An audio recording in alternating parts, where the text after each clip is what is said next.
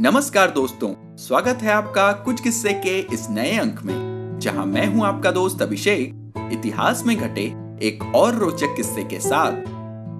तो किस्सा कुछ यूँ था कि जब लोकनायक के नेतृत्व में आगे बढ़ा वास्तविक छात्र आंदोलन।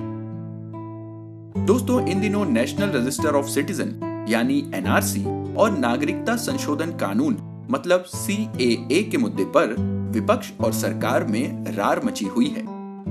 चंद दिनों पहले कुछ विश्वविद्यालयों के छात्र भी इसके विरोध में सड़कों पर उतरे थे और तब उन विद्यार्थियों या कहें उनकी आड़ लिए हुए असामाजिक तत्वों ने सड़कों पर सार्वजनिक संपत्ति को जिस तरह तहस नहस किया, वो हम सबने अपनी आँखों से देखा।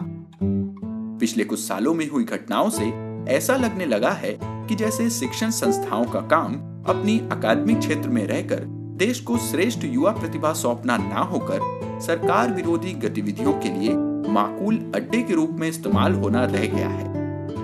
सरकार द्वारा किए गए फैसलों पर कुछ विकृत मानसिकता वाले लोगों के बहकावे में आकर सड़कों पर अराजकता फैलाना मानो आज के छात्र छात्राओं का शगल हो गया है। और इसे हवा देते हैं, कुकुर मुद्दे की तरह उग आए सो कॉल्ड सोशल एक्टिविस्ट हम ये नहीं कहते कि छात्रों को सिर्फ़ अपनी अकादमिक चार दीवारी में रहकर अपने काम से काम रखना चाहिए।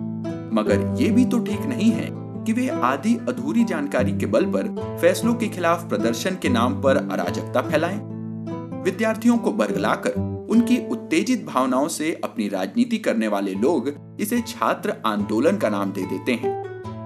दोस्तों, विद्यार्थियों के ऐसे दुरुपयोग को देखकर याद आते हैं स्वतंत्र भारत की राजनीति में सबसे बड़ा भूचाल और परिवर्तन लाने वाले जयप्रकाश नारायण, यानी जेपी की। जेपी ने 1970 के दशक में तत्कालीन इंदिरा गांधी सरकार के खिलाफ आक्रोश का ऐसा माहौल बनाया कि सत्ता ही पलट गई।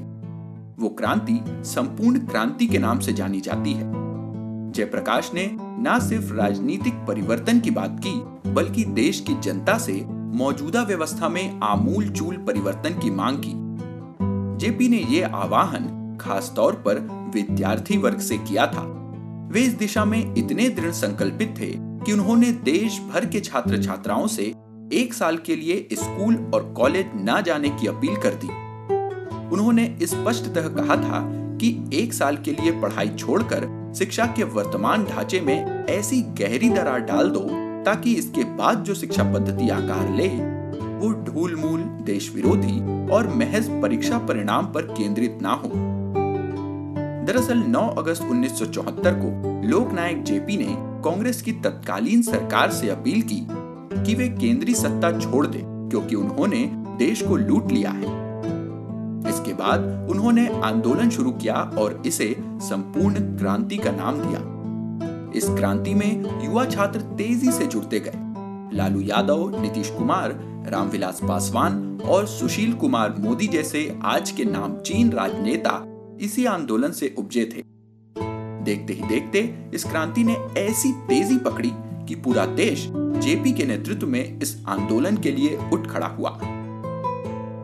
दोस्तों, हमारी भी आपसे अपील है कि आप अपने जीवन के किसी भी खंड में हो, किसी भी मुद्दे को पूरी तरह जाने बिना उसके पक्ष या प्रतिपक्ष में उठाई गई बातों पर विश्वास ना करें और सोशल मीडिया प्लेटफॉर्म्स पर अफवाहें रोकने में अपनी ज़िम्मेदारी निभाएँ।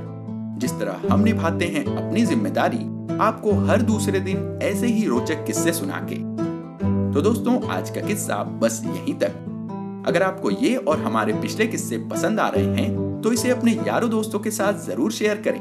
अपनी प्रतिक्रियाएँ हमें कमेंट्स के ज़रिए बताएँ। और अगर इसी तरह के और भी रोचक किस्से आप सुनना चाहते हैं तो हमारे चैनल कुछ किस्से को फॉलो या सब्सक्राइब करें और नोटिफिकेशन ज़रूर ऑन कर लें। क्योंकि अगले किस्से में आपको बताएँगे कि क्यों अटल जी को संसद में पढ़ाना पड़ा सही शब्दों के चयन का पाठ। तो दोस्तों, आज के लिए बस इतना ही। जल्द मिलेंगे। इतिहास में घटे एक और दिलचस्प किस्से के साथ।